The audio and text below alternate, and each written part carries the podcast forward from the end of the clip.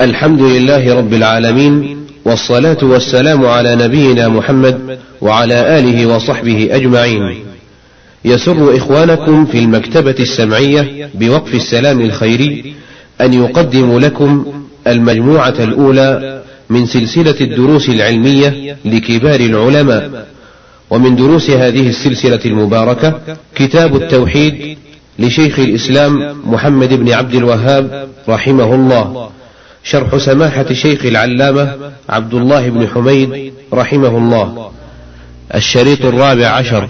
ويقال إنه أنفق مالا كثيرا ببناء قبة على بعض النشاط وأوصى أن يبنى على قبره قبة. وهو قريب بالأمس نعرفه وكل منا يعرفه. ومع الأسف لم تؤثر فيه هذه النصوص البليغة العظيمة لعنة الله على اليهود والنصارى اتخذوا قبور أنبيائهم مساجد. لكن القلوب بين اصبعين من أصابع الرحمن يقلبها كيف يشاء. وكان من دعاء النبي صلى الله عليه وسلم إذا قام يتهجد بالليل وهو ساجد يقول في دعائه يا مقلب القلوب ثبت قلبي على دينك والله أعلم هذا عائشة. ولولا ذلك اخرج قبره غير في ذلك أبدا. طلب على الاخراج قول النبي صلى الله عليه وسلم من الجبل وقبره وجده اجز ان يعمل وظاهر هذا الحديث معارض لظاهر الحديث ان يخبر حيث لا ما في معارضه ما من نبي الا ويخبر وينكر حيث قبل ما في معارضه هذا يقول ما من نبي الا ويوجد حيث قبل ولأجل هذه العلة أن لا يتخذ مسجد. لا ما في معارضه يعني قبل في مكانه الذي قبر فيه يعني في حجرته ومسكنه الذي كان فيه من أجل أن لا يتخذ مسجدا.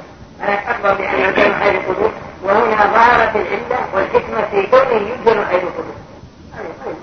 بسم الله الرحمن الرحيم.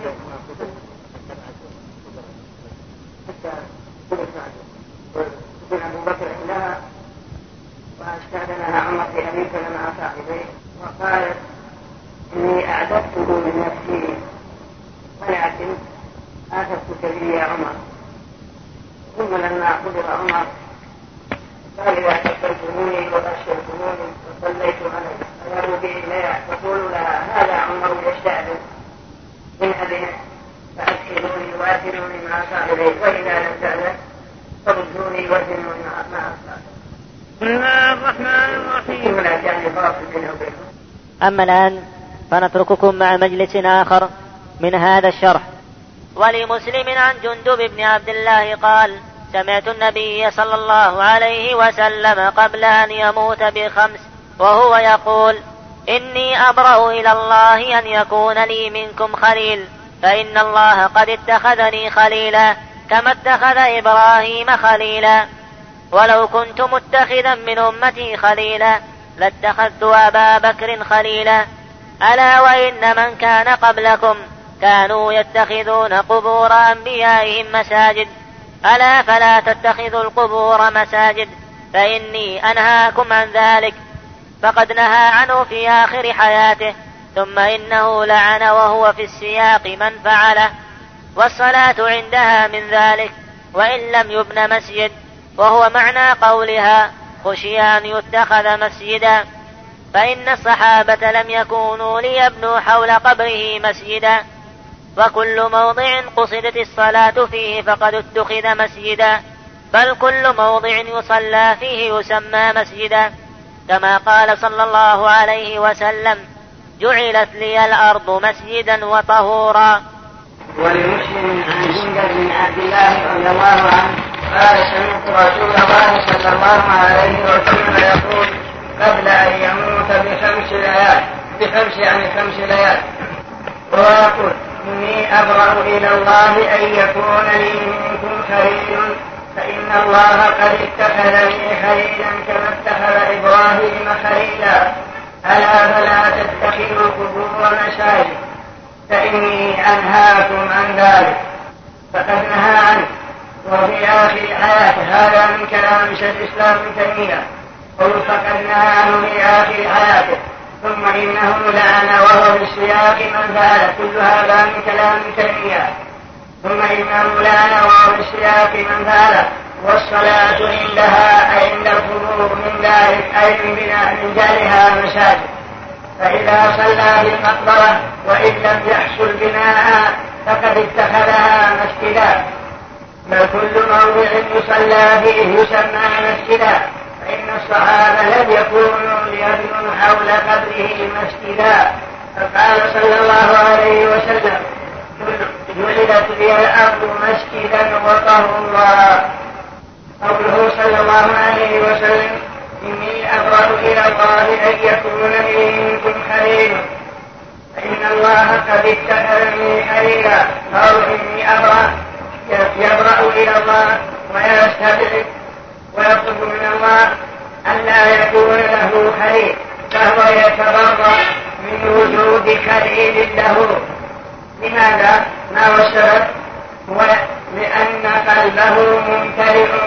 بحب الله وتعظيمه فلا يكون في قلبه موضع بأن يكون أحد خليلا له من خلال قلبه بالله بمحبة الله وكمال معرفة قلبه بخالقه فلم يكن في قلبه أجل ولا أعظم من الله ولم يبق في قلبه شركة يكون له فيها شريك هذا هو المعنى.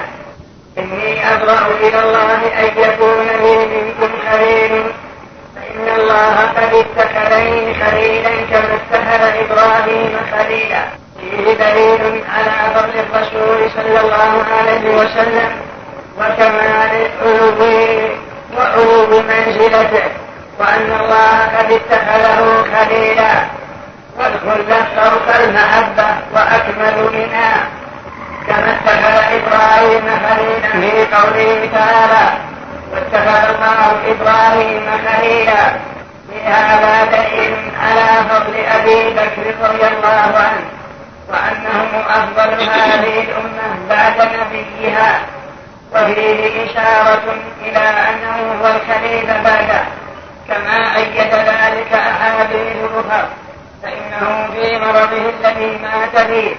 قال مروا أبا بكر فليصلي بالناس. قالت له عائشة إن أبا بكر رجل بكاء إذا قام مقامك لا يملك نفسه من البكاء فلو أمرت عمر يصلي بالناس. قال مروا أبا بكر فليصلي بالناس. فلما عاودته قال إن يكن صواحب يوسف مروا أبا بكر فليصلي بالناس. هذا أيضا يدل على إشارة الخلافة لأبي بكر إذ أن أمره بالإمامة الصغرى في مكان الرسول حينما اشتد به المرض دليل أو مؤذن على إمامته الكبرى. وكذلك يدل له قوله كل خوخة تشد إلا خوخة آل أبي بكر. هذا أيضا يدل على فضل أبي بكر وأنه هو الخليفة بعده. وفيه الرد على الرافضة الذين يسبون أبا بكر ويظنون أنه اغتصبها عن علي رضي الله عنه وأنه في ذلك مخطئ. بل الظاهر هم المسلمون وهم الذين بسببهم وقع الشرك في الأرض. يعني وقع الشرك في هذه الأمة. بسببهم وقع الشرك في هذه الأمة. من تعظيم القبور كما يأتي. وفيه أيضا دليل على أن الله سبحانه وتعالى يحب من شاء من عباده خلافا للجهمية والأشاعرة الذين ينفون عن الله المحبة. يقولون إن المحبة هي ميل القلب هي ميل قلب المحب إلى المحبوب. والله منزه عن هذا والقرآن يرد عليهم. إن الله يحب المتقين ويحب التوابين ويحب المتطهرين. إن الله يحب الذين يقاتلون في سبيله صفا كأنهم بنيان المنصوص فدلت الآيات الكريمة على أن الله يحب ونحن نثبت له المحبة إثباتا يليق بجلاله من غير تحريف ولا تعطيل ومن غير تكييف ولا تمهيد ثم قال ألا فلا تتخذوا القبور مساجد فإني أنهاكم عن ذلك لاحظ هاتين الجملتين فإنه لم يكتب صلى الله عليه وسلم بقوله ألا فلا تتخذوا القبور مساجد؟ هذا نهي والنهي يقتضي التحريم هذا القول قبل أن يموت بخمس ليال. ألا فلا تتخذوا القبور مساجد؟ ثم أكد بقوله فإني أنهاكم عن ذلك. فنهى وأكد النهي بقوله فإني أنهاكم عن ذلك. وأكد ذلك كله وهو من سياق النص بقوله لعنة الله على اليهود والنصارى اتخذوا قبور أنبيائهم مساجد. كل هذا يدل على تحريم اتخاذ المساجد قبور اتخاذ القبور مساجد. وليست العلة هي النجاسة كما يقول الحنابلة وغيرهم. الحنابلة يقولون إن العلة نجاسة وفي كتب المتأخرين إن النهي تعبدي لا يعقل معناه كما هو المعروف في كتب المتأخرين منهم ثم قالوا لا يرد القبر والقبران فلو صليت عند قبر أو قبرين لا بأس بذلك إلى أن على النهي عن صلاة المقابر إذا كان جمعا لأن الأحاديث يقولون لا تتخذوا القبور. ولفظة القبور هذا جمع وأقل ما ينطبق عليه الجمع ثلاثة. فإذا كان أقل من ثلاثة كالقبر والقبرين لا تسمى قبورا. والصلاة عندها لا بأس بذلك. هذا قولهم. ولا يخفى فساد ولا يخفى فساد هذا القول وأن العلة هي نجاسة الشرك. هذه العلة. فإذا علمنا بأن العلة نجاسة الشرك علم أنه لا فرق بين القبر والقبرين. كيف والنبي صلى الله عليه وسلم يقول لعنة الله على اليهود والنصارى اتخذوا قبور أنبيائهم مساجد وأن عائشة فهمت أنه يحذر من أن يتخذوا قبره واحد قبره مسجدا وفي الحديث السابق لما رأى قالت له أم حبيبة وأم سلمة.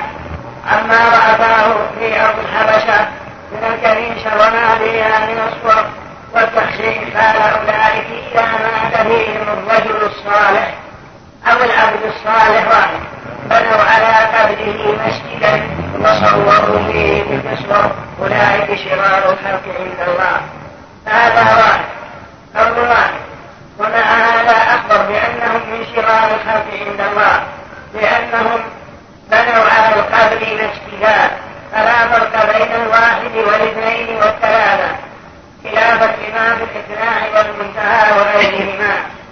ثم إن الصلاة في المقابر لا تصح بدليل هذه الأحاديث وحديث أبي مصر الغنوي نهى رسول الله صلى الله عليه وسلم عن الصلاة في القبور. وقال لا تصلوا إلى القبور ولا تجلسوا عليها. كل هذا يدل على أن الصلاة لا تصح بالمقبرة. ولا فرق كما قلنا بين القبر والقبرين. لكن لو صلى خارج المقبرة ولكن بينه وبين المقبرة جدار كما لو كانت المقبرة أمامنا الآن وبيننا وبينها جدار المقبرة محاط على المقبرة بجدار فهل تصح الصلاة حينئذ وهي أمامنا ونحن في الفناء؟ لا لم نصلي في وسطها ولم يكن عن يميننا ولا عن يسارنا ولا خلفنا ولا أمامنا أي مقبرة ما أدى جدار المقبرة. فذهب بعض العلماء إلى جواز صحة الصلاة في ذلك من أنه لم يكن في المقبرة ولا أنه صلى في المقبرة لا شرعا ولا عرفا ولا بعض المحققين إلى المنع قالوا إنه في بناء المقبرة وقد استقبل جدارها. وهذا الجدار مسمى جدار المقبرة يضاف إليها وينسب إليها. فلا يعرف إلا أنه جدار المقبرة إذا لا تصح الصلاة خلف جدار المقبرة لأنه في الحقيقة صلى في جزء من المقبرة باستقباله جدارها قريبا من والجدار يضاف إليها وينسب إليها. كما هو في وجد من كذلك أيضا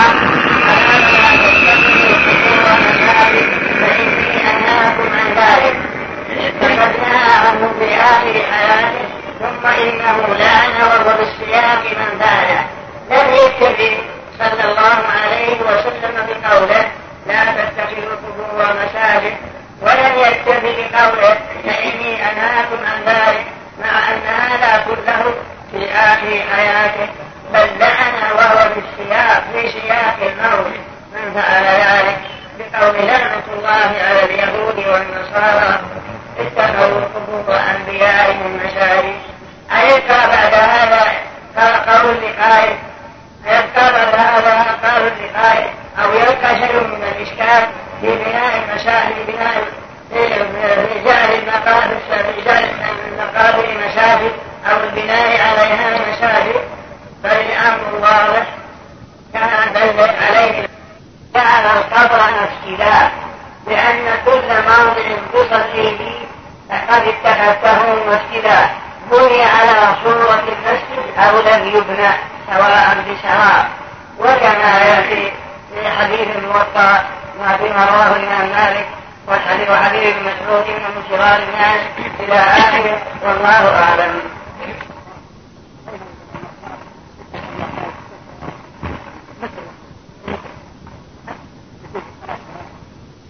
لا بأس به لكن أولى الابتعاد لأن هذا في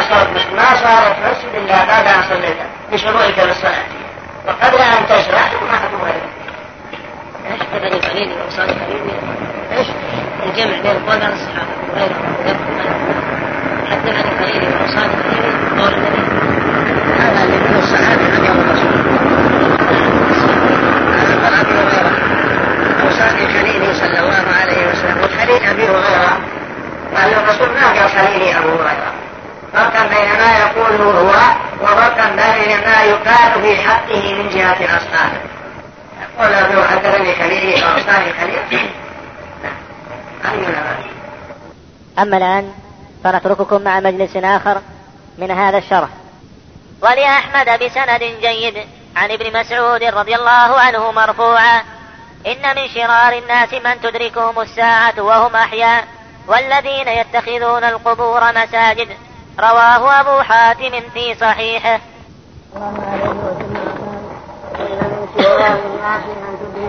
الساعة وهم أحياء والذين يتخذون القبور مساجد ورواه أبو حاتم في صحيحه. قوله إن من شرار الناس من تدركهم الساعة وهم أحياء. هذا يدل على أن شرار الناس هم الذين تقوم عليهم القيامة. وجاء في حديث أن النبي صلى الله عليه وسلم قال إن الله إنه جاء إن الله يرسل ريحا طيبة فتأخذ بأبط كل مؤمن ومؤمنة فيموت فلم يبق إلا شرار الناس فعليهم تقوم الساعة. المعنى أنه في آخر الزمان وعند قيام الساعة يرسل الله ريحا طيبة فتأخذ بأبط كل مؤمن ومؤمنة فيموت. فلا يبقى على وجه الأرض إلا شرار الناس وعليهم تقوم الساعة. وفي الحديث الآخر لا تقوم الساعة حتى لا يقال في الأرض الله الله. كل هذا يدل على ما دل عليه هذا الحديث. إن الذين تقوم عليهم الساعة هم شرار الناس. أما المؤمنون وأهل الخير فإنهم يموتون قبل قيام الساعة. وقوله والذين اتخذوا قبور أنبيائهم مساجد. أي أن من شرار الناس بل هم أشر الناس الذين يبنون على القبور مساجد يتعبدون بها حتى ولو كانت عبادتهم لله لا للقبر. إذ من المعلوم أنه لو بنى المسجد على القبر أو ودعا القبر واستجار بالقبر وطلب المدد من القبر فهذا شرك بالله وكفر. هذا الفعل يحل دم الرجل وماله. فإذا قال أنا أدعو لا أدعو القبر ولكن هذا المكان له مزيد فضل له مزيد فضل بسبب دفن النبي به أو دفن هذا الرجل الصالح. وإلا أنا فلا أعبد إلا الله ولا أسأل إلا الله. قلنا له هذا بدعة وهو من وسائل الشرك والروائع لم يكن لهذا المكان مزيد فضل ولا له فضل على غيره. هذا وهو من من اعظم من اعظم وسائل الشرك والروائع لا يجوز لك حينئذ. فلو قال ما الدليل على أنه لا يجوز ما دام أني لا أسأل إلا الله ولا أعبد إلا الله غير اني اعتقد أن لهذا المكان فولا. قلنا لا. الشريعة الإسلامية نهت عن هذا. فهذا النبي صلى الله عليه وسلم نهى عن الصلاة عند طلوع الشمس وعند غروبها. وإن كان نيتك لله وقصدك لله لكن لما كان مشابها لسجود الكفار لها في مثل هذا الوقت نهاك رسول الله صلى الله عليه وسلم عن الصلاة في هذا الزمن. وإن كانت نيتك لله لما في ذلك من مشابهة الكفار. فإن النبي صلى الله عليه وسلم قال يسجد لها حينئذ الكفار. فلا يجوز لك أن تصلي لله ولا أن تعبد لله في تلك الأوقات المنهي عنها شرعا. فكذلك التعبد في هذا المكان الذي تعتقد أن له مزيد فضل. لا يجوز لك بكل حال لأنه من ذرائع الشرك ووسائله. كما تقدم في حديث عائشة وحديث أم حبيبة في أول هذا الباب. وأيضا البناء على القبور يتعين هدمها بكل حال. وقد عم الشر بالبناء على القبور وكثر في سائر الامصار كما هو معلوم فإن في مكة في الجان الشريف عم لما ذهب ابن عيسى إلى مكة واتصل بالشريف وصار من اصدقائه أشار عليه بهدم البناء والقباب التي كانت على قبور قال على قبور بعض الصلحاء في مكة المكرمة في الميلاد كقبر خديجة وغيرها. فعند ذلك هدم الشريف عون بمشورة من أحمد الشيخ أحمد بن موسى شارح النونية. ألف شخص من أهل الغفورة كتابا سماه وجيد الكون مما أحدثه الشريف عون. في هذا الموضوع فإن الشياطين لهم أعوان فجعل يؤلف المؤلفات ثم يسميها بهذه الأسماء الضخمة وجيد الكون أي كون يبد من هدم ما نهى عن النبي صلى الله عليه وسلم وحتى على هدمه ورغب فيه. ولكن لكل قوم وارث كما ذكر أيضا صاحب المنام في مجلته كتابا بعثه إليه أحد أصدقائه شخص يسمى سيف اليماني كتب إلى المنام إلى محمد رشيد رضا عن مشاهداته في بعض جبل الهند. وقال ثم ساق الكتاب نشر في مجلة بطوله ومحصل هذا الكتاب الذي نحن الآن بصدده. وإلا هذا الكتاب مطول لكن يقول فيه في الموضوع الذي نحن الآن بصدده يقول جئت جزرة من جزر الهند فدخلت تلك الجزيرة وإذا فيها مسجد وفيها قبر ذهبت لأنظر إليه وإذا الناس يقولون به ويبكون ويسألون صاحب ذلك القبر تدريج الكربات. لما دخلت أقبل علي الساجد ومعه شيء من الزيت أراد أن يرش به ثيابي. قال فصحت به. فقلت له لا توسخ ثيابي لا توسخ ثيابي. قال إذا أنت وهابي. قلت له نعم. انظر إلى دعوة الشيخ كيف دخلت تلك الجبل المجهولة. وصارت علما لكل من لم يلتفت إلى القبور وأفرد الله بالعبادة. لم يقل أنت محمدي ولا أنت مسلم بل قال أنت وهابي. قال نعم أنا وهابي. لأن من لأنهم يعرفون أن الوهابية يهدمون البناء على القبور ولا يستنجدون بها ولا يسألونها تفريج الكروبات ولا إغاثة اللابات وإنما يسألون الله وحده لا شريك له. مع أنهم يعرفون للصلحاء حقهم. يعرفون لهم حقهم ويترحمون عليهم ويدعون لهم ويحبونهم ويرون أن محبة الصالحين دين وقربى وإنما نقتدي بهم وبأفعالهم إذا كانوا على المنهج المستقيم. لا أننا نرفعهم في رتبة الله أو أننا نخطو لهم ما هو حق لله أو نبني عليهم القباب كيف وقد نهى رسول الله صلى الله عليه وسلم أن يجصص القبر وأن يبنى عليه. وقال علي بن أبي الهياج ألا أبعثك على ما بعثني عليه رسول الله صلى الله عليه وسلم ألا تدع صورة إلا طمستها ولا قبرا مشرفا إلا سويته.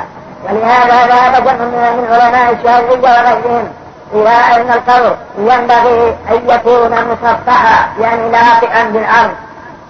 لا أنه مسنن كما نفعله الآن فإننا نفعله بأنه يكون مسننا من أجل أن يكون أن يعرف أنه قبر فبعض الشافعيين يقول لا في مشابهة للبناء هذا التسليم. بل يكون مسطع لاطئا بالأرض. هذا من أن يكون مشابها للبنيان. أما مذهبنا ومذهب كثير من أهل العلم فإنا نجعله مسنن كما كان قبر رسول الله صلى الله عليه وسلم على هذه الكيفية وإننا لا يجوز أن يجصص أو يبنى عليه أما من أنه يجعل قبرا معروفا حتى يعلم الناس أن هذا قبر فيجتنبوه ويسلموا عليه وألا يطأوا وينتهكوا وألا يدعوه. فهذا لا بد من ذلك لجعل قبره مسنما. وذهب أئمة الحنفية إلى أنه لا ينبغي رشه بالماء لأن رشه بالماء فيه مشابهة للبناء. ولكن مذهبنا ومذهب كثير من أهل العلم أنه لا بأس بجعل الحصبة على على الطين على التراب من أجل أي من أجل أن يتماسك إن الحصبة مع التراب عن أن لا تثيره الرياح فتثيره وهذا لا يسمى بناء لكن الغرض من هذا أن العلماء المحققين بالغوا أشد المبالغة حتى وصلوا إلى هذه الدرجة من أنه حذرا من البناء أو ما يقارب البناء أو مشابهة للبناء. هذا رش نعم. جرب هذا. كل هذا لأجل ألا تطيره الرياح والغش مثل هذا لا يسمى بناء فها أنت لو رفشت في الشارع أو في أي مكان هل يقال بنيت شرعا أو عربا أو بناء ليس هذا ببناء لنا كما هو معروف ثم أيضا ثم أيضا افتتنوا بالقبور. وذلك أنه يأتي إلى القبر فيتصور لهم شيطان أو جن يخاطبهم. ويقولون هذا صاحب القبر فأهدى لنا استعداده ونفعنا أو ما أشبه ذلك وكما يقولون في أحمد الرفاعي أن شخصا جاء إلى قبره فاستنجد به ودعاه وأنه أخرج يده من القبر حتى قبلها. فهم تعلقوا بهذه الشبهات وهذه الحكايات المولدة فهو أولا من يقول لكم أنه أخرج يده فهو مات ولم يعرف أن الميت يخرج يده بل انتهى انظروا على سبيل الفرض مع أنه أخرج يده لو فرغنا فهل هذا مسبب إلى أو داع إلى أننا ندعو ونستجيب ونستجير به ونطلب منه المدد لكن الشيطان سول لهم وأملى لهم صارت عقولهم خالية من من المشكاة من المشكاة النبوة. ولم يعرفوا ما جاءت به الرسل. فصاروا ألعوبة للشيطان.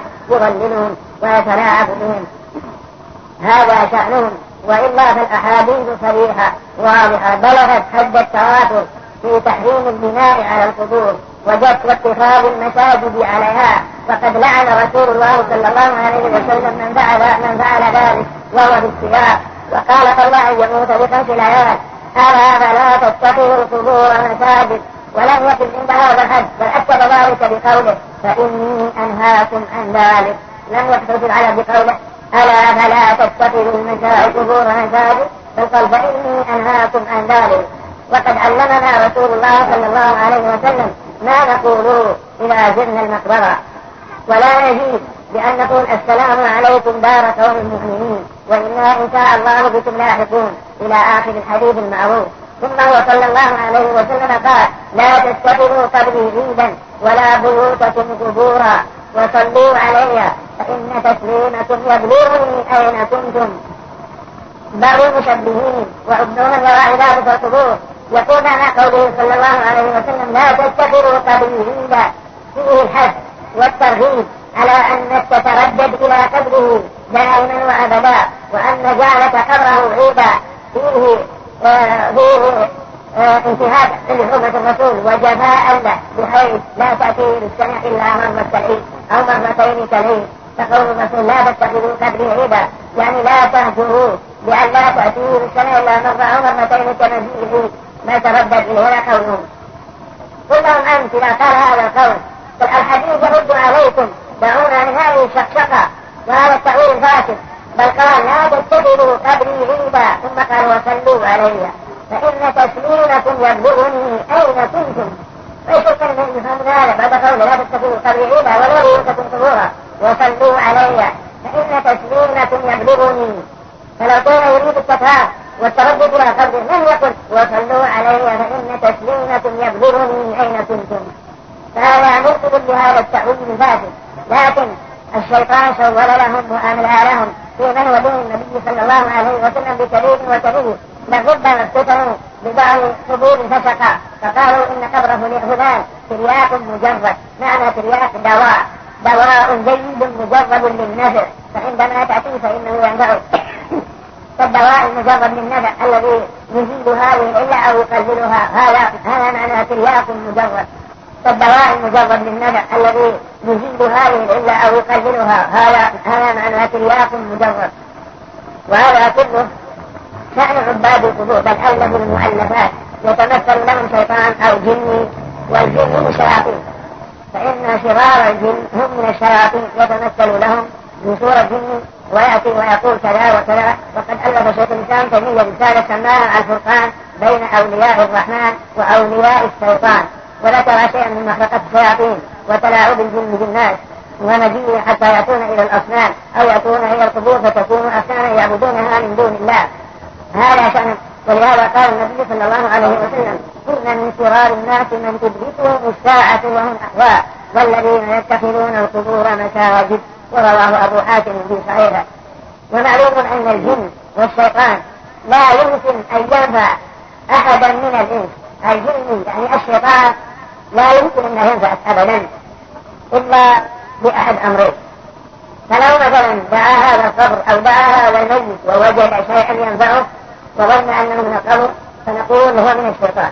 والشيطان الجن والشياطين لا تخدمان أحدا من الإنس إلا بصرف شيء من العبادة لها أو بترك واجب أو بفعل محرم.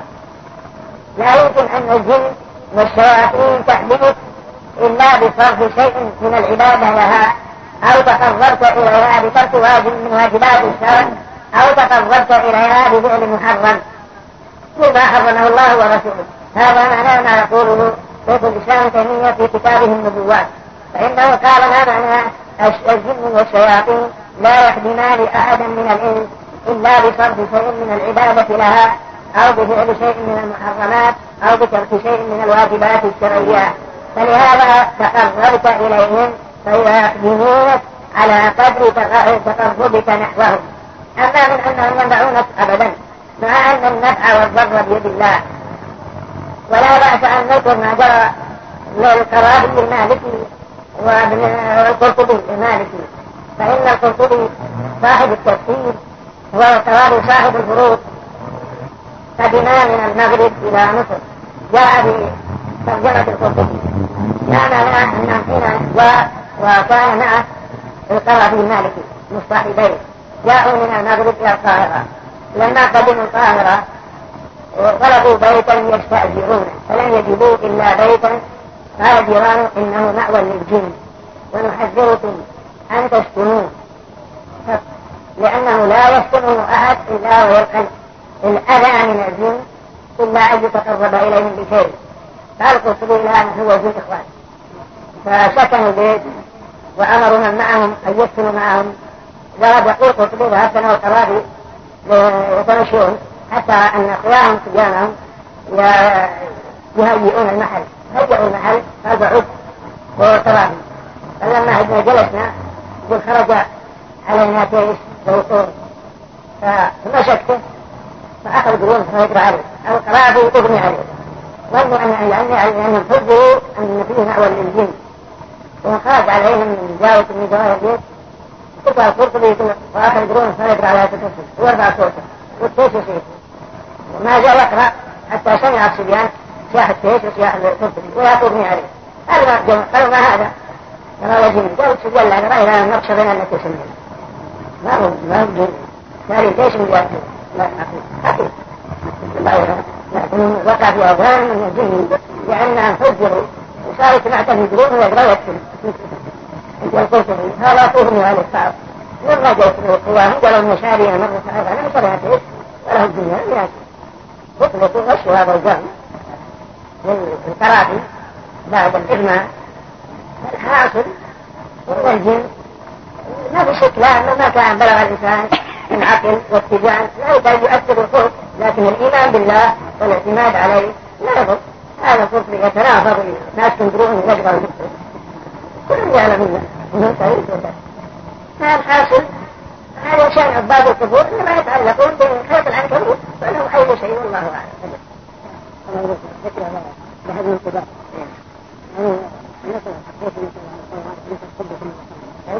الحب هذا على قدر الرسول الله عليه يعني لو مثلا يعني أود أن تبدأ كذا يقال مثلا خوف الناس أي الناس تخاف منهم يرتدون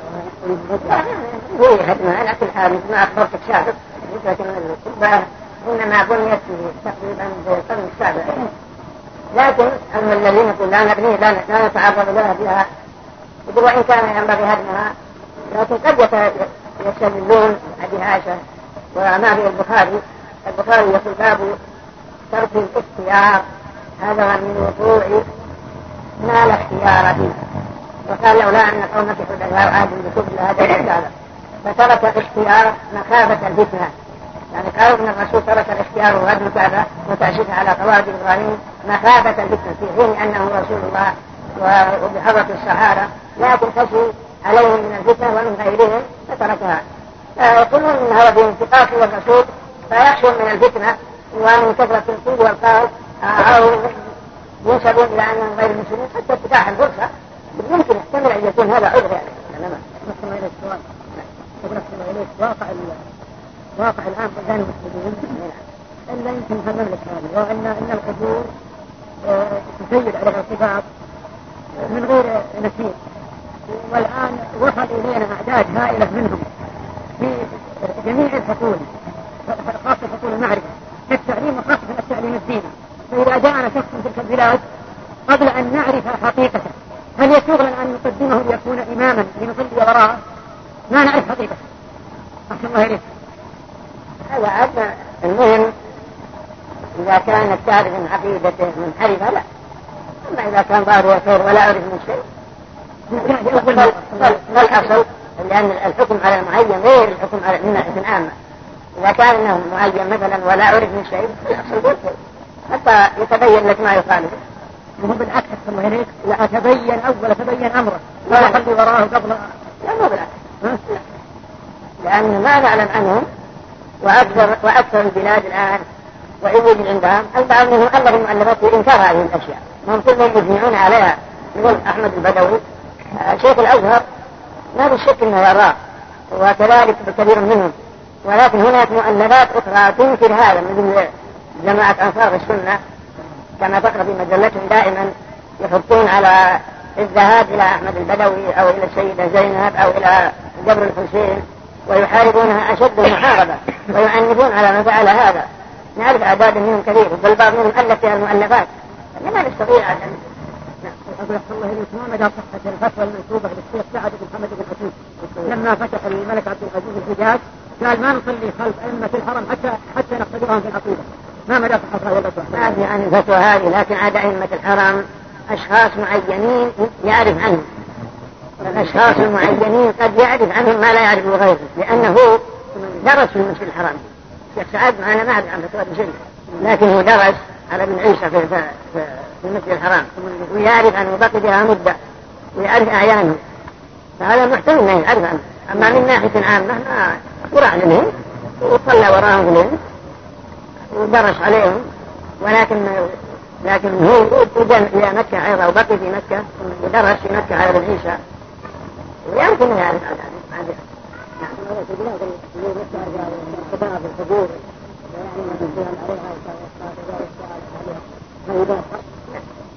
من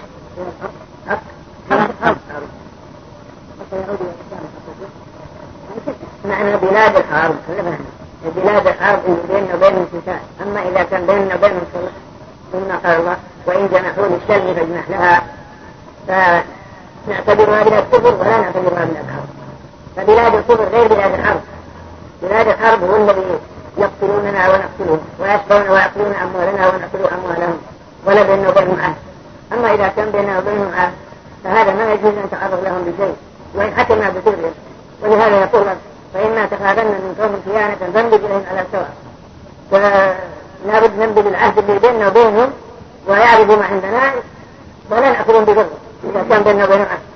فإذا ترى خلص الحوم بقوا المشركين إن الذين آتوا من المشركين فسيئوا الرياء أربعة أشهر إلى غير ذلك من الدعوة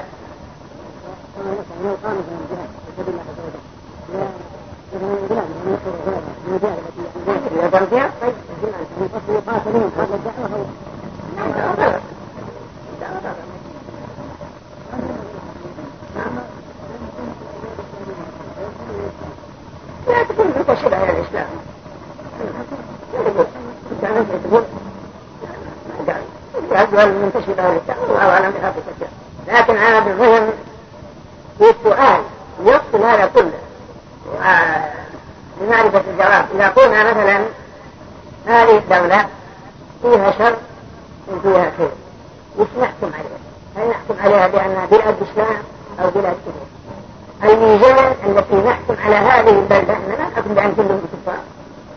والمسلمين يقولون فيها الخير والتقى والصلاح والعقيدة السلفية. وفيها أشرار لكن هل نقول هذه بلاد إسلامية وسلفيين أو نقول إنها بلاد إذا كان فيها فريق من هؤلاء وفريق من هؤلاء؟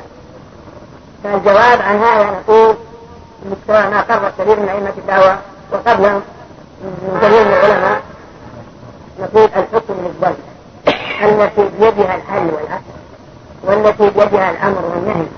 والتي بيدها ترتيب الأمور إن كانت الدولة مسلمة فنحكم عليها بأنها بلاد إسلام وجد فيها ما ينافي ذلك وإن كانت الحكومة كافرة فنحكم على البلاد بلا وإن وجد فيها مسلمين ما دام أن السيطرة والتنفيذ والحكم والتصرف للدولة وهي مسلمة يعني نقول هي بلاد إسلام وإذا كان بالعكس كان الأمر بالعكس.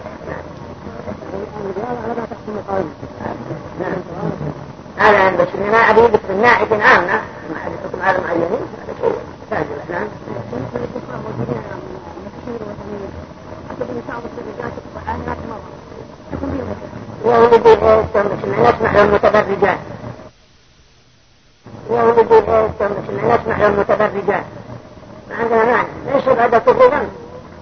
شيء كفار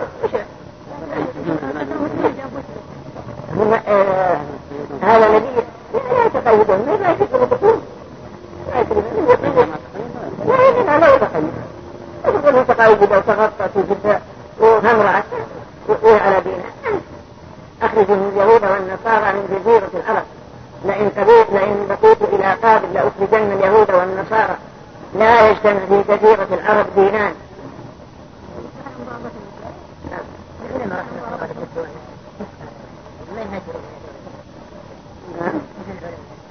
كل الناس على دعوة على ما دعوة يسجون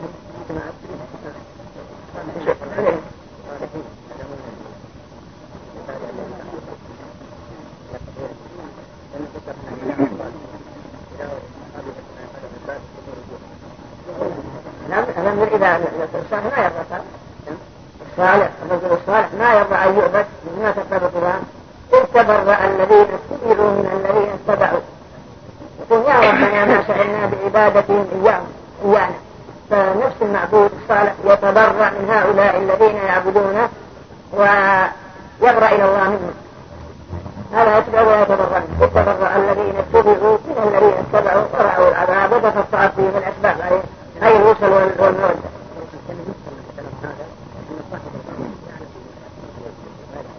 لا يكتب يتأذى يتأذى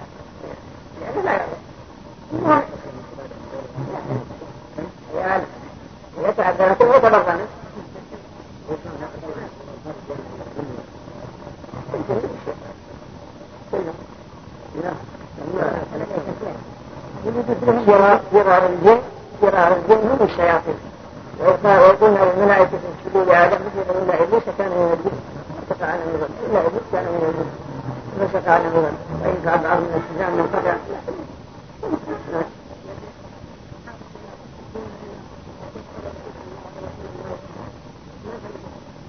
لا يقول ما بنى ما سمعت يقول لك ما بني إلا سنة 672 دليل مو حجة فيما قال الله قال الرسول إلا قاله قال الرسول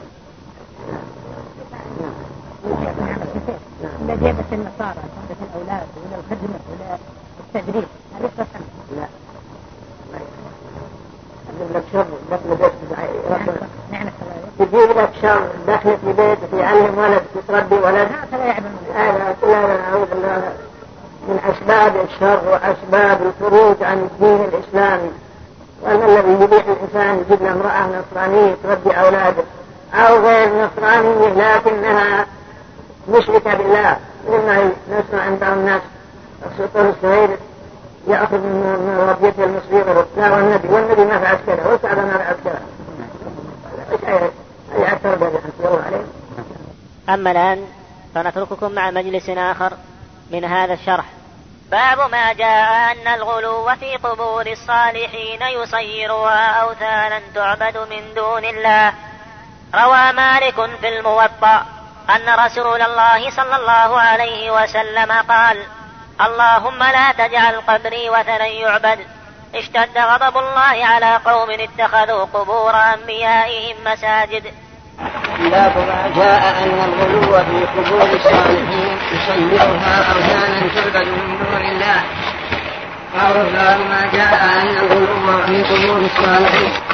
الغلو تقدم لنا بيانه وأن معناه هو مجاوزة الحد. من قولهم غلا القدر إذا طاش وتعدى حده بما وضع تحته من النار.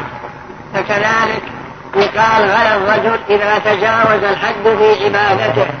باب ما جاء أن الغلو في قبور الصالحين. تقدم لنا أن أن محبة الصالحين دين وقربى. ومتى أحببتهم لله ولأجل الله فإن هذا دين تثاب عليه. ولكن إذا تجاوزت وزدت في هذه المحبة التي هي دين بأن جعلتهم تسألهم من دون الله أو بنيت على قبورهم أو تجاوزت الحد المشروع في حقهم فقد بلغت الغلو وتقدم لنا أن الغلو يقع في الأقوال والأفعال سواء بسواء وأن من الغلو في الأفعال هو مجاوزة الحد في قبور الصالحين بأن يبني عليها القباب أو أنه يأتيها ويسألها تفريج الكروبات حتى يوقعه الشيطان بالشرك. هذا من الغلو الفعلي ومن الغلو القولي. قول النبي صلى الله عليه وسلم هلك المتنطعون هلك المتنطعون أي المتفيهقون الذين يتكلفون الفصاحة ويتعمقون في الكلام ويتقعرون الكلام عندما يريدون أن يتكلموا كما تقدمت الإشارة إليه. في الباب الذي قبل هذا الباب باب ما جاء أن الغلو في قبور الصالحين. نعرف أولا أن الغلو منهي عنه وأن قبور وأن بسببه بسببه يصير قبور الصالحين أوثانا تعبد من دون الله. والأوثان جمع وثن والوثن هو ما عبد من دون الله فهو أعم من الصنم. وقد تقدم أن قلنا أن الصنم هو ما نحت على صورة وعبد من دون الله هذا هو الصنم. والوثن ما عبد من دون الله سواء نحت على صورة أو لا. فلو عبد شجرة أو أو قبرا فقد اتخذه وثنا وإذا نحته على صورة رجل صالح فهذا يسمى صنم سواء كان من خشب أو من حجارة أو غير ذلك. هذا هو الفارق بين الأوثان والأصنام باب ما جاء أن الغلو في قبور الصالحين يصيرها أوثانا تعبد من دون الله روى مالك بن موطأ أن رسول الله صلى الله عليه وسلم قال اشتد غضب الله على قوم اتخذوا قبور أنبيائهم مساجد. هذا الحديث دل على ما دلت عليه الأحاديث السابقة من لعن رسول الله صلى الله عليه وسلم من اتخذ قبور الأنبياء مساجد. وما تقدم من قوله ألا فلا تتخذوا القبور مساجد. فإني أنهاكم عن ذلك. ومن قوله إن من شرار الناس من تدركهم الساعة وهم أحياء والذين يتخذون القبور مساجد. كل هذه تدل على تحريم اتخاذ القبور مساجد سواء كانت قبور الأنبياء أو غيرهم. اشتد غضب الله على قوم اتخذوا قبور أنبيائهم مساجد وكذلك قال اللهم لا تجعل قبري وثنا يعبد اشتد غضب الله. فالرسول دعا أن لا يجعل قبره وثنا كما قال ابن القيم. ودعا بأن لا يجعل القبر الذي ودعا بأن لا يجعل القبر الذي قد ظنه وثنا من الأوثان. فأجاب رب العالمين دعاءه وأحاطه بجلالة الجدران. فقد يقول قائل نرى الناس يصلون خلفه نرى الناس يصلون خلف القبر. فهل هذا هل اتخاذ هذه الصلاة تصير القبر وثنا أم ماذا؟ قلنا لك لا. أما الصلاة خلفه أما لو لو قصد بصلاته الرسول فلا شك أنه أنهم اتخذوه وثنا وإذا كان قصدهم بالصلاة لله سبحانه وتعالى فهذا لا يخلو بين أمرين. إن أرادوا أن لهذا المكان مزيد فرض ومزيد تخصيص لأن القبر أمامهم وهم قصدوا الصلاة لله لم يقصدوها لا بالرسول ولا بغيره. فهذه بدعة من البدع الموصلة إلى الشرك لكنها لا تصل إلى أنه شرك ولا يسمى بهذا وثنا وإن حصل من غير قصد صلى في هذا المكان من غير قصد ولكن حصل اتفاقا لم يخطر بباله بالكلية. فهذا كما قال الشارح وقبله شيخ الإسلام أن هذا لا, لا بأس به لا مانع منه. لكن بكل حال الأولى الابتعاد عنه. وإن كانت نيته لله ولم يقصد مزيد هذا المكان بفضل. وإنما حصل صدفة واتفاقا من غير قصد. هذا لا لا, لا مانع لكن ينبغي الابتعاد عن هذا المكان. أما إذا اعتقد أن لهذا المكان مزيد فضل في المكانة ومنزلة بسبب أن الرسول أمامه ولكن الصلاة جعلها لله. لم يشرك لم يشرك النبي به ولا غيره في صلاته بالكلية. فهذا من دواعي الشرك. وهو معنى ما تقدم في ترجمة المصنف. باب ما جاء من التغليظ في من عبد الله عند قبر رجل صالح فكيف إذا عبد؟ أن من ذرائع الشرك ومن وسائله أما اتخاذ القبر وثناء يسجد له ويذبح له وينذر له كما ينذر لله. وكما يفسد لله فهذا لم يكن في قبر النبي ولم يقع في حق حق النبي صلى الله عليه وسلم. وهذا معنى اللهم لا تجعل قبري وثنا يعبد وإن حصل عنده شيء من البدع وإن حصل عنده شيء من الأمور التي لا تجوز. لكن بقي مسألة وهي ما يفعل بعض الحجاج إذ جهل. فقد يقول قائل أن الحاج يأتي. ويقول المدد المدد يا رسول الله. أغثني أغثني يا رسول الله.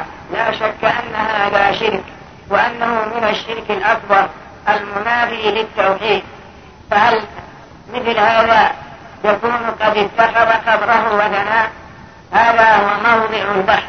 يعني يأتي الإنسان فيقف أمام الرسول فيسلم عليه ثم يقول أغثني يا رسول الله. اكشف الشدة عني يا رسول الله. لن يضيق بي أمر وأنت الملاذ يا رسول الله. أو ما أشبه ذلك. ونحن نقول هذا هو الشرك بعينه. صرف للرسول حق الله سبحانه وتعالى. الرسول لا يملك لك ضرا ولا نفعا. وقد جعلت للرسول ما هو لله وحده. فهل بهذا يكون القبر وثنا الظاهر هذا خطأ لكن نفس القبر لم يكن وثنا لأنه يقول هذا القول سواء عند القبر أو في بلاده أو في أي مكان كان. فهم يطلبون من الرسول المدد وكما قال البوصيري فإن من جودك الدنيا وضرتها ومن علومك علم اللوح والقلم. ولن يضيق رسول الله جاهك بي قال فإن لي منه ذمة بتسميتي محمدا وهو أول الخلق بالذمم يا أكرم الخلق ما لي من ألول به سواك عند حلول الحادث العم فهذا قرر في أبياته أن الرسول هو الذي يملك الضر والنفع وأن الدنيا والآخرة من بعض جوده فإن من جودك هذا من تريد البعضية وإن كان هذا شرك لكن لا يلزم أنه اتخذ قبره وثنا فقول الرسول اللهم لا تجعل قبري وثنا يعبد. اشتد غضب الله على قوم اتخذوا قبور انبيائهم مساجد وهذا معنى قول ابن القيم ودعا بأن لا يجعل القبر الذي قد ظنه وثنا من الأوثان فأجاب رب العالمين دعاءه وأحاطه بثلاثة جدران استغفر في آخر الأبيات الحاصل أن قول اشتد غضب الله فيه مسألة أخرى وهي إثبات الغضب لله سبحانه وتعالى وأنه يغضب ويسخط ويمكث كما دل عليه القرآن والسنة. فنحن نثبت هذه الصفات لله كما أثبتها لنفسه إثباتا بلا تمثيل وتنزيها بلا تعطيل على حد قوله تعالى ليس كمثله شيء وهو السميع البصير وقد عرفت أن الله بعث رسله بإثبات مفصل ونفي مجمل. ففي باب الأسماء والصفات إذا كان الطريق طريق إثبات فهو يأتي على طريق التفصيل وإن كان المقام مقام نفي فهو يأتي على طريق الإجمال. وهذا معنى قولين والله بعث رسله بإثبات مفصل يعني فيه الأسماء والصفات ونفي مجمل. القرآن عندما تقرأه ويذكر النبي يذكره على سبيل الإجمال مثل قوله تعالى فلا تضربوا لله الأمثال. هذا مجمل. إن الله يعلم وأنتم لا تعلمون. ومثل قول لم يلد ولم يولد ولم يكن له كفوا أحد. هذا مجمل. ومثل قوله فلا تجعلوا لله أندادا أي أمثالا وأشباها ونظراء. هذا مجمل. ومثل قوله هل تعلم له سميا؟ هذا مجمل. أما الإثبات فجاء على طريق التفصيل. مثل قوله تعالى وغضب الله عليهم ولعنهم. ذلك بأنهم اتبعوا ما أسخط الله ولكن كره الله بآذهم فثبطهم من ربنا وشئت كل شيء رحمة وعلما. بسم الله الرحمن الرحيم. قد سمع الله قول التي إثبات السمع إنني أسمعكما أسمع وأرى. إثبات السمع ومثل قول بل يداه مبسوطتان إثبات اليدين. ومثل إن الله سميع بصير إثبات السمع والبصر ومثل قوله وإن أحد من المشركين استجارك فأجره حتى يسمع كلام الله إثبات الكلام. ومثل قوله وناديناه من جانب الطور الأيمن فناداهما ربهما إثبات النداء لله سبحانه وتعالى إلى غير ذلك. الله بعد رسله بإثبات مفصل ونفي مجمل.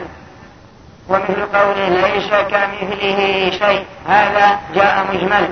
فإن الله ليس له مثيل لا في ذاته ولا في أسمائه ولا في صفاته. ثم جاء الإثبات على طريق التفصيل وهو السميع البصير. فكذلك قوله اللهم لا تجعل قبري وثنا يعبد. اشتد غضب الله على قوم اتخذوا قبور أنبيائهم مساجد. قال بعض الحنابلة في على قوله صلى الله عليه وسلم اشتد غضب الله فهذا يدل على أن الغضب يزيد. وينقص على حسب ما ارتكبه المجرم والمذنب اشتد غضب الله. الله يغضب ولكن قد يكون غضبه أشد من غضبه ارتكاب الذنب الآخر بدليل قوله اشتد غضب الله. ومثله المحبة أيضا. فإن الله سبحانه وتعالى يحب ولا يلزم من نفي المحبة البغض مثل قوله تعالى فيه رجال يحبون أن يتطهروا. والله يحب المطهرين. فقوله والله يحب المطهرين أثنى الله عليهم وأخبر بأنه يحبهم وليس معناه أنه يبغض غير المتطهرين. وذلك كما جاء في حديث ابن عباس في تفسير هذه الآية. إن الله أثنى عليكم أهل قباء. ما هذا الطهور الذي أثنى الله به عليكم؟ قالوا إنا نتبع الحجارة الماء قال هو ذاك. فأنزل الله هذه الآية إلى غير ذلك ما هو معلوم. والله أعلم. ما أسمع ما أسمع. كلمة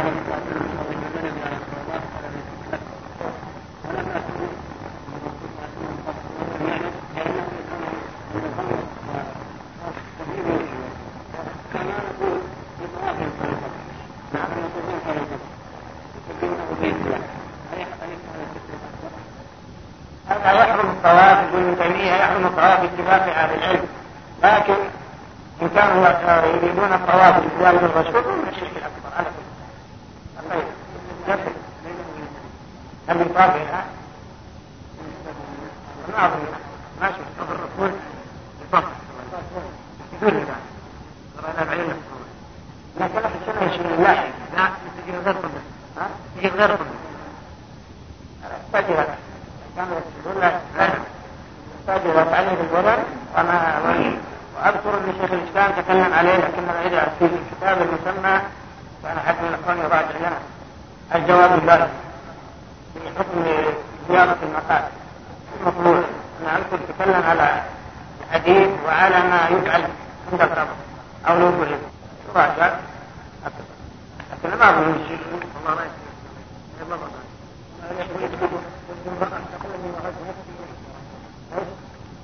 امرأة تقول إني وهبت نفسي إليك هذا ثابت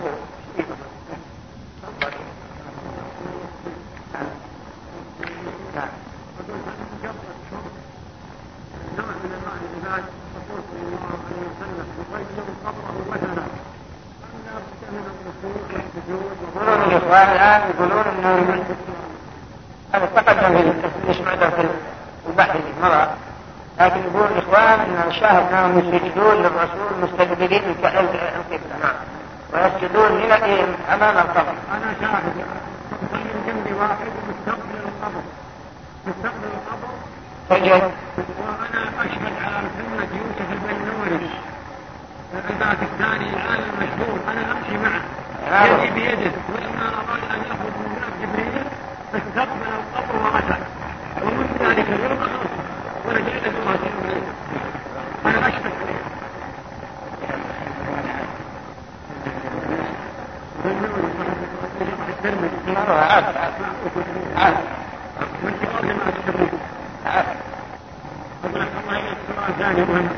لكن هذا لابد من مراجعته الشيخ تقي ذكر البحث في كتابه جواب البحث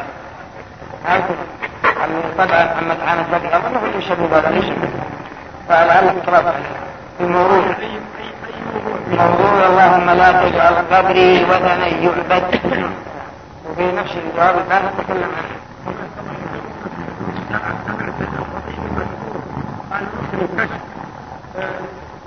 يقول يقول ان إن الرسول عليه الصلاة والسلام جاء له رجل يستأذنه في الجسد فأخرج الرسول له من صيدليته قد يقول من صيدليته ثلاثة علاجات جراح يا رسول الله أعد الدواء. يناديه يقول أعد الدواء. يناديه أنا سمعت يقول يا رسول الله أعد الدواء مرة هذا ما يصير ما يصير. ما يشتهر. يناديهم ما يشتهر. ما ادري شنو مراد ولا عيد الدواء.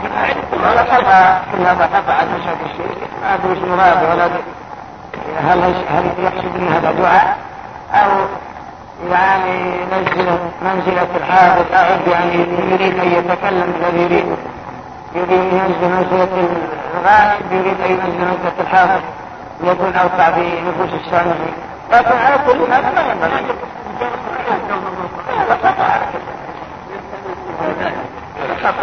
عند نور قلبي هذا صحيح عند نور قلبي ونور الإيمان الإيمان نور القلب الشباب مشتغلين بذلك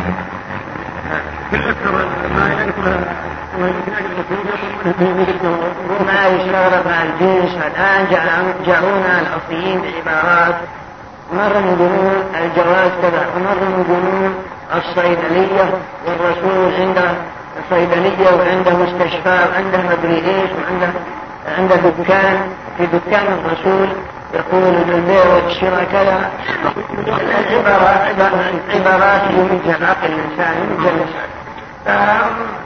يستعملون عبارات الحقيقة فيها امتهانا من الرسول إلا أنهم لا يشعرون. هذا الرسول جالس في دكانه يعلم الناس البيع والشراء. دعونا نتصالح مع الله يقول الصالح معه الآن فلهذه العبارات يذكر الشباب عندنا لا إلا أشرطة كشف وهم بحاجة إلى وجيهتهم لأنها مليئة بهم ومليئة بالرسول ومليئة بالعبارات الفضيلة التي لا تليق بجانب الله يمكن أن تطلع لا فرق هذا أول لكن لا دعونا نتصالح مع الله في من واسطة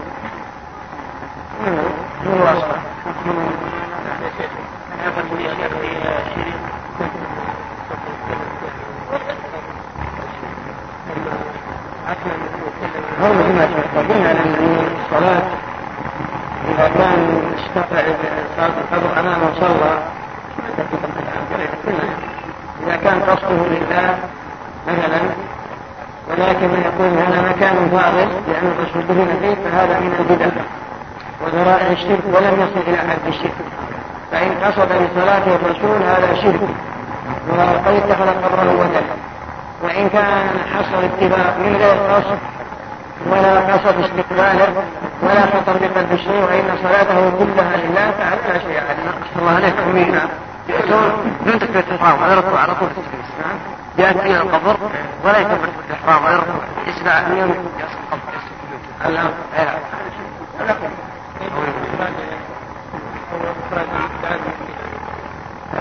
نعم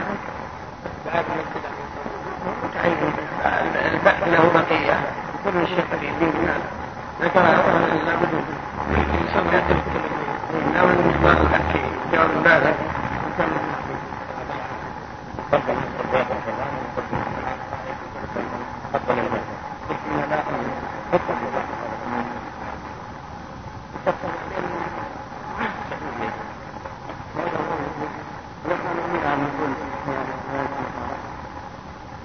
لا يجوز الدخول. يجوز الدخول والنظر فيها عمر رضي الله عنه دخل. صلى لله بسم الله الرحمن الرحيم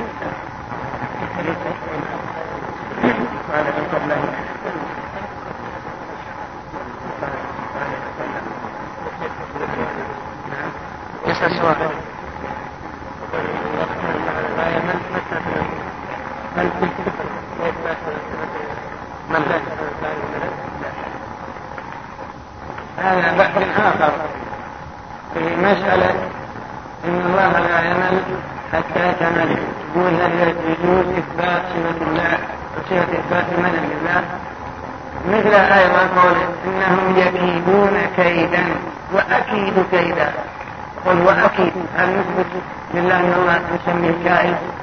وقل المكر ومكر الله. نسميه الماكر. قال الله يستهزئ به.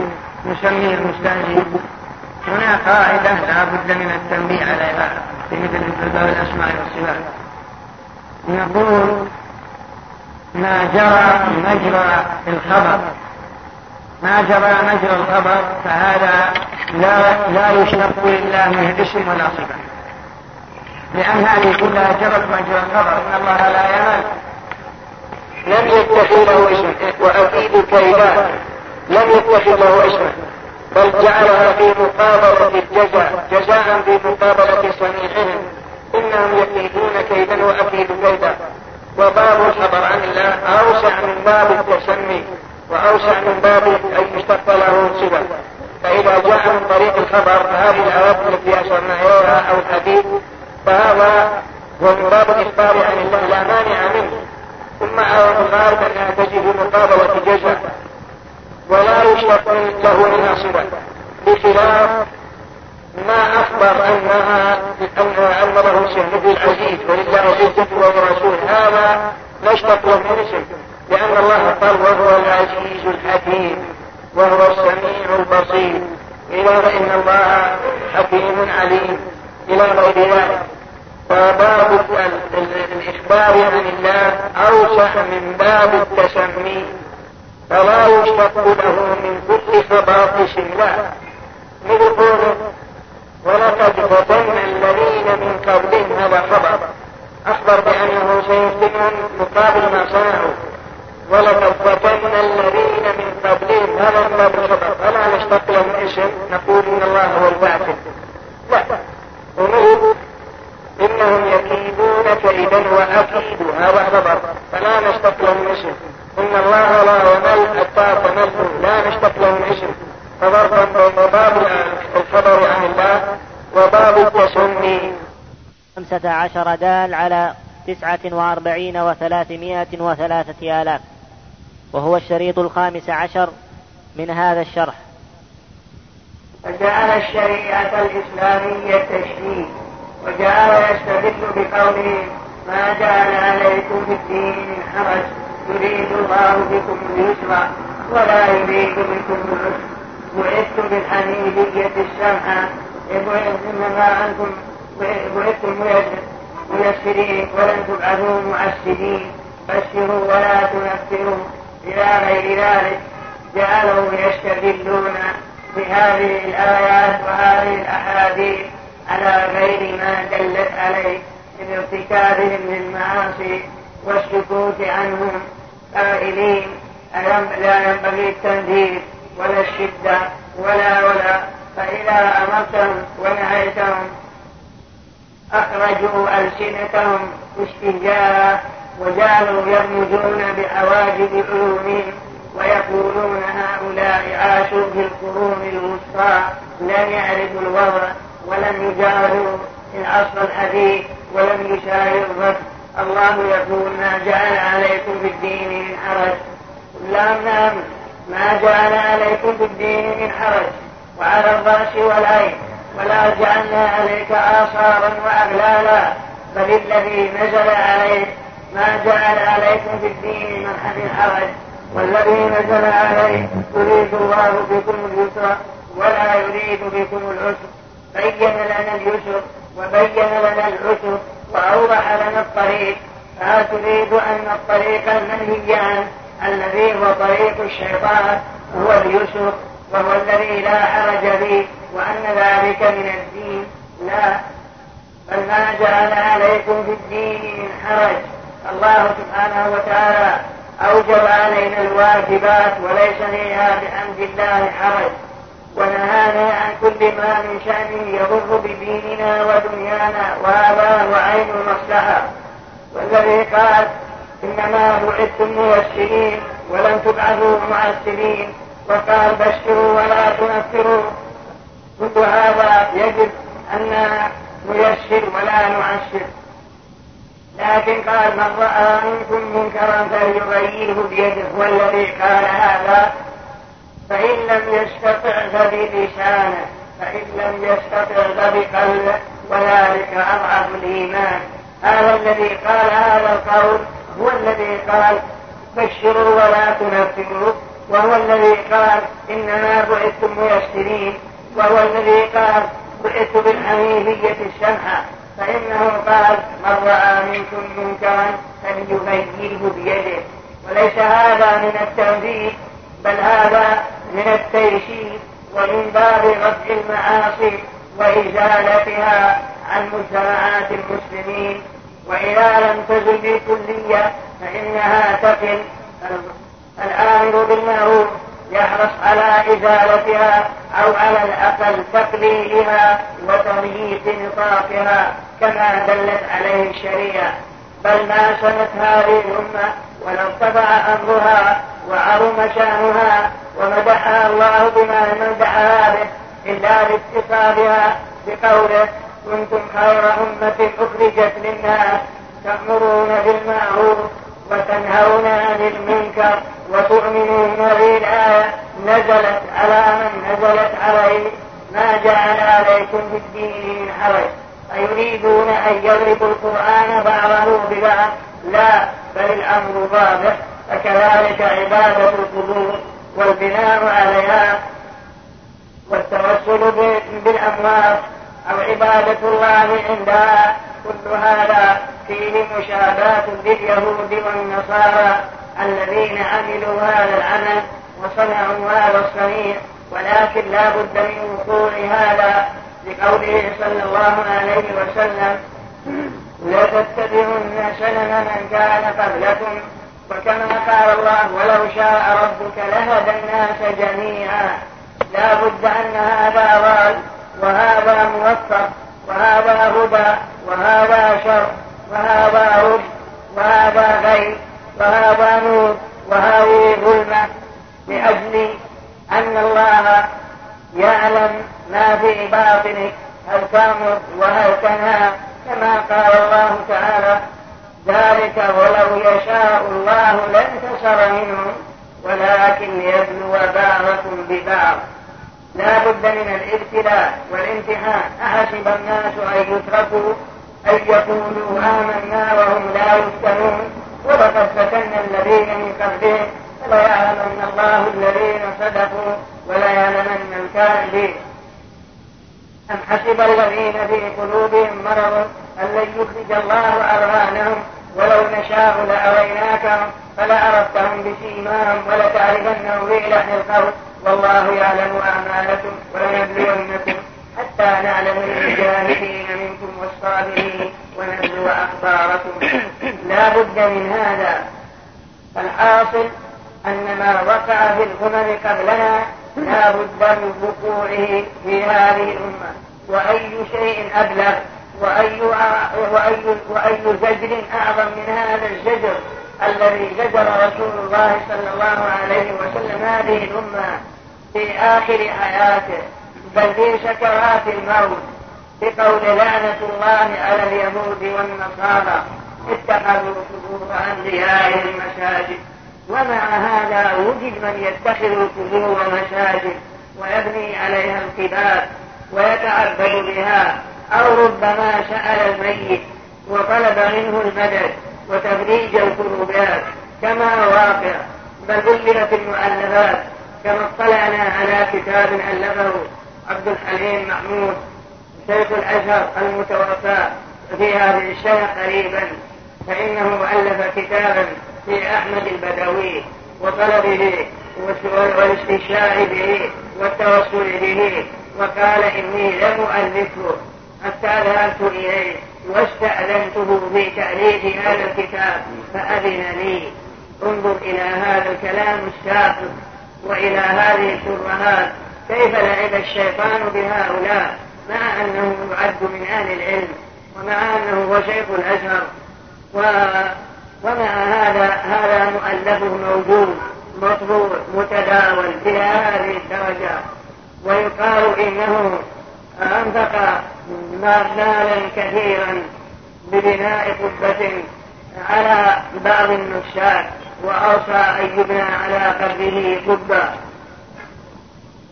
وهو قريب بالأمس نعرفه وكل منا يعرفه. ومع الأسف لم تؤثر فيه هذه النصوص البليغة العظيمة لعنة الله على اليهود والنصارى. اتخذوا قبور أنبيائهم مساجد. لكن القلوب بين اصبعين من أصابع الرحمن يقلبها كيف يشاء.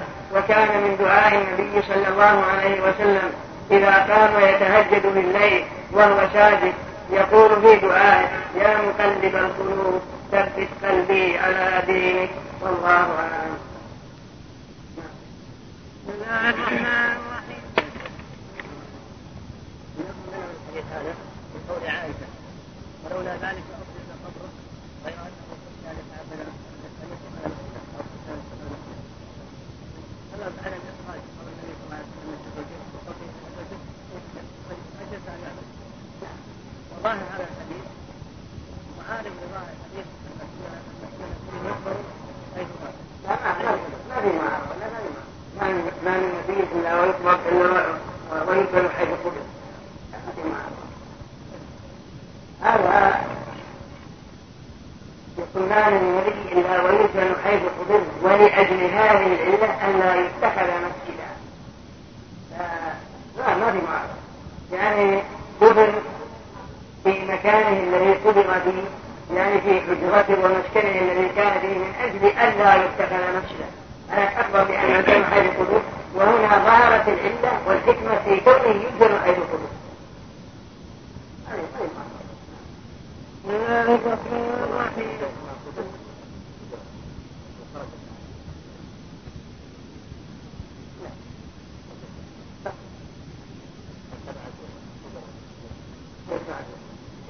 يكون ابو بكر عندها واستاذنها عمر في أبي سلمه صاحبيه وقالت إني اعددته من نفسي ولكن اخذتك به يا عمر. ثم لما قبر عمر قال اذا كفلتموني وبشرتموني وصليت عليه فذهبوا به اليها فقولوا لها هذا عمر يستاذن من ابنه فأدخلوني وأدخلوني مع صاحبي وإذا لم تأذن فردوني وأدخلوني مع أصحابي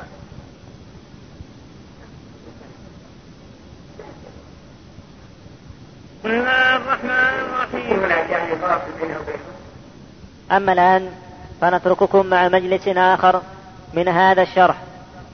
ولمسلم عن جندب بن عبد الله قال سمعت النبي صلى الله عليه وسلم قبل أن يموت بخمس وهو يقول إني أبرأ إلى الله أن يكون لي منكم خليل فإن الله قد اتخذني خليلا كما اتخذ إبراهيم خليلا. ولو كنت متخذا من أمتي خليلا اتخذت أبا بكر خليلا. ألا وإن من كان قبلكم كانوا يتخذون قبور أنبيائهم مساجد. ألا فلا تتخذوا القبور مساجد. فإني أنهاكم عن ذلك. فقد نهى عنه في آخر حياته. ثم إنه لعن وهو في السياق من فعله. والصلاة عندها من ذلك. وإن لم يبن مسجد. وهو معنى قولها خشي أن يتخذ مسجدا فإن الصحابة لم يكونوا ليبنوا حول قبره مسجدا وكل موضع قصدت الصلاة فيه فقد اتخذ مسجدا بل كل موضع يصلى فيه يسمى مسجدا كما قال صلى الله عليه وسلم جعلت لي الأرض مسجدا وطهورا. ولمسلم عن جندب بن عبد الله رضي الله عنه. قال سمعت رسول الله صلى الله عليه وسلم يقول قبل أن يموت بخمس ليال بخمس يعني خمس ليال. ويقول إني أبرأ إلى الله أن يكون لي منكم خليل فإن الله قد اتخذني خليلا كما اتخذ إبراهيم خليلا ألا فلا تتخذوا القبور مساجد. فإني أنهاكم عن ذلك. فقد نهى عنه وفي آخر حياته هذا من كلام شيخ الإسلام ابن تيمية. قل فقد نهى عنه في آخر حياته ثم إنه لعن وهو في السياق من فعل كل هذا من كلام تيمية. ثم إنه لعن وهو في السياق من فعل والصلاة عندها أي عند القبور من ذلك أي من بناء من جعلها مساجد. فإذا صلى في المقبرة وإن لم يحصل بناء فقد اتخذها مسجدا. بل كل موضع يصلى فيه يسمى مسجدا. فإن الصحابة لم يكونوا ليبنوا حول قبره مسجدا. فقال صلى الله عليه وسلم جعلت لي الأرض مسجدا وطهورا. قوله صلى الله عليه وسلم إني أبرأ إلى الله أن يكون لي منكم خليل فإن الله قد اتخذني خليلا قالوا إني أبرأ. يبرأ إلى الله ويستبعد ويطلب من الله أن لا يكون له خليل فهو يتبرأ من وجود خليل له. لماذا؟ ما هو السبب؟ هو لأن قلبه ممتلئ. بحب الله وتعظيمه فلا يكون في قلبه موضع بأن يكون أحد خليلا له. من امتلاء قلبه بالله بمحبة الله وكمال معرفة قلبه بخالقه. فلن يكن في قلبه أجل ولا أعظم من الله ولم يبق في قلبه شركة يكون له فيها شريك هذا هو المعنى. إني أبرأ إلى الله أن يكون لي منكم خليل. فإن الله قد اتخذني خليلا كما اتخذ إبراهيم خليلا. فيه دليل على فضل الرسول صلى الله عليه وسلم وكمال علوه وعلو منزلته وأن الله قد اتخذه خليلا. والخلة فوق المحبة وأكمل منها. كما اتخذ إبراهيم خليلا في قوله تعالى واتخذ الله إبراهيم خليلا. في هذا دليل على فضل أبي بكر رضي الله عنه وأنهم أفضل هذه الأمة بعد نبيها. وفيه إشارة إلى أنه هو الخليفة بعده. كما أيد ذلك أحاديث أخرى فإنه في مرضه الذي مات فيه. قال مروا أبا بكر فليصلي بالناس. قالت له عائشة إن أبا بكر رجل بكى إذا قام مقامك لا يملك نفسه من البكاء فلو أمرت عمر يصلي بالناس. قال مروا أبا بكر فليصلي بالناس. فلما عاودته قال إن كن صواحب يوسف مروا أبا بكر فليصلي بالناس.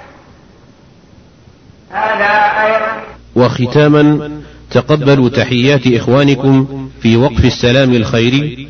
رقم الهاتف هو اثنان صفر تسعة صفر اثنان صفر تسعة. رقم الناسوخ هو اثنان صفر تسعة اثنان صفر تسعة اثنان. والسلام عليكم ورحمة الله وبركاته.